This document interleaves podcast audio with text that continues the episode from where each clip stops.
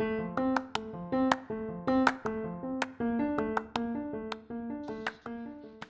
what's up, everybody? This is Jack Porter from the floor.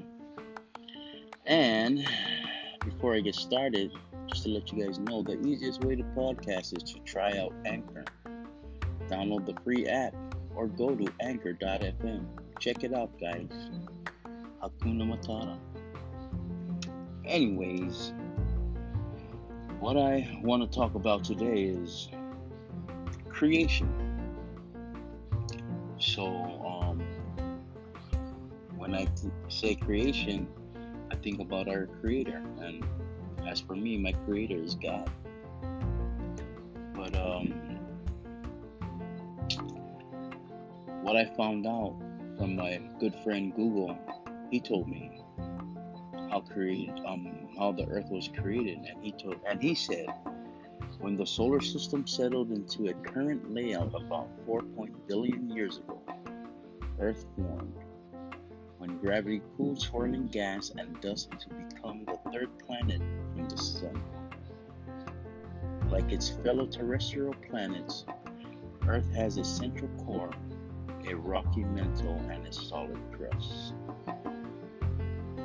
Okay. Um, thanks a lot, Google. Um, as for me, I, I, I read the Bible and I respect my creator, you know. And of course, I'm just gonna start with uh, Genesis chapter 1, the creation day, number one. I'm not gonna read the, the Bible, but I'm gonna say, put it in my own words, how Earth was created in seven days, or basically everything was created in seven days. so, um, but I'll give you the, the the facts in the books for from the Bible. So in Genesis chapter one, verse one through five, I think. What I think is God created the heavens and the earth, because it says so in the Bible. The heavens refers to everything beyond earth and outer space. The earth is made but not formed in a specific way, although water is present. God then speaks light into existence. So that's how we, we got light. He then separates the light from the dark and names light day and the dark night. This creative work occurs from evening until morning took God one day, not no 4.5 billion years ago. Now, moving on to day number two. Same chapter, verse 6 through 8. God creates the sky. The sky forms a barrier between water upon the surface and the moisture in the air. At this point, Earth would have an atmosphere. And that also took 24 hours. So moving on to creation day number three.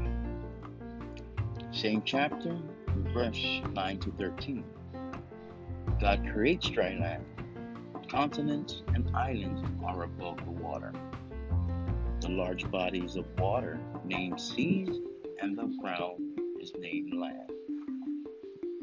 And God saw that this is good. He also creates all plant life, both large and small.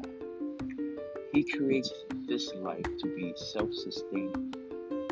Plants have the ability to reproduce. The plants were created in great diversity, many kinds. The earth was green and to be filled with plant life. God declares that this work is also good and all this took one day. And that's number three, you know. And the fourth day, uh, same chapter, verse 14 and 19, um, through, through 14 and 19. God creates all the stars and heavenly bodies. The movement of these will help man track, track time. Two great heavenly bodies are made in relation to the earth Is the sun, which is primary source of light and the moon, uh, which reflects the light of the sun. The movement of these bodies will distinguish day from night. This work is also declared to be good by God. And it only took him one day. Amazing. Amazing. All this, the plants. I mean, plants to to have the ability to reproduce, you know, that's that's powerful, powerful knowledge. Anyways, moving on to day number five, same chapter, verse 20 to 23. God creates all life that lives in water. Any life of any kind that lives in the water is made at this point. God also makes all birds, and the language allows that this may be the time God made flying insect as well.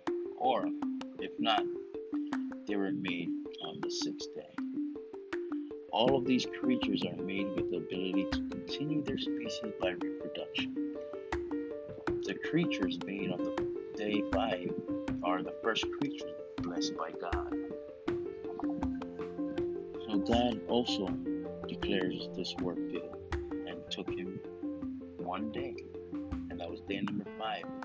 So creating all fishes and birds, you know, and also to have the ability to reproduce. Awesome. Very, very awesome. Moving on to creation day number six. Same chapter. 24 to 31. God creates all creatures that live on dry land. This includes every type of creature not included on previous days and man. God declares this work good. When God was creating man, he took counsel with himself. God said, Let us make man in our own image, in our own likeness. This is not an explicit revelation of the Trinity, but is part of the foundation for such as God reveals in us within the Godhead. God makes man, and man is made in the image of God. Men and women both bear this image, and is especial above all other creatures. So, to emphasize this, God places man in authority over the earth and over all other creatures. God blesses man and commands him to reproduce, fill the earth, and subdue it, bringing it under the rightful stewardship of man as authorized by God. God announces that man and all other creatures are to eat plants alone. God will not cancel this dietary restriction until, I guess, Genesis chapter 9, verse 3 and 4, which reads, In the past I gave you the green plants to eat. Now every animal will also be food for you. I gave you everything on earth, it is yours. But I give you one command you must not eat that still has life in it. So, yeah, please do not eat any meat that is still alive. Make sure they're dead and clean. uh, God's creative work is complete at the end of the sixth day. The entire universe in all its beauty and perfection was fully formed in six literal consecutive 24 hour days. At the completion of his creation, God announces that this is very good. Amen. So, moving on to the last day. Not the last day, but day number seven. Now, day number seven, this is our, our weeks of, of works, everything. But day number seven, Genesis 2, chapter 2, verse 1 through 3. Um, God rests. Yep. After all the hard work he did on the sixth day, God rests.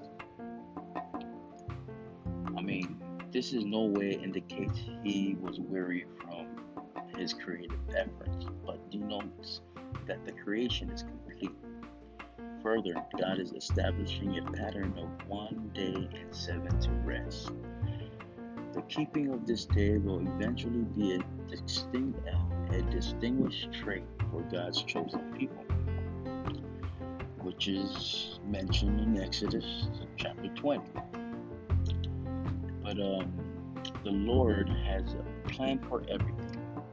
In His plan, the wicked will be destroyed. God is a perfect being and therefore lacks nothing. He has no needs. His creation profits from His glory in many ways. God's exhibiting His awesome attributes through creation that humanity possesses knowledge of God and a reason to rejoice in Him. In the name of Jesus Christ, Amen. Yes, sir. Bless, sir. Thank you guys very much. Love you guys, Jesus loves you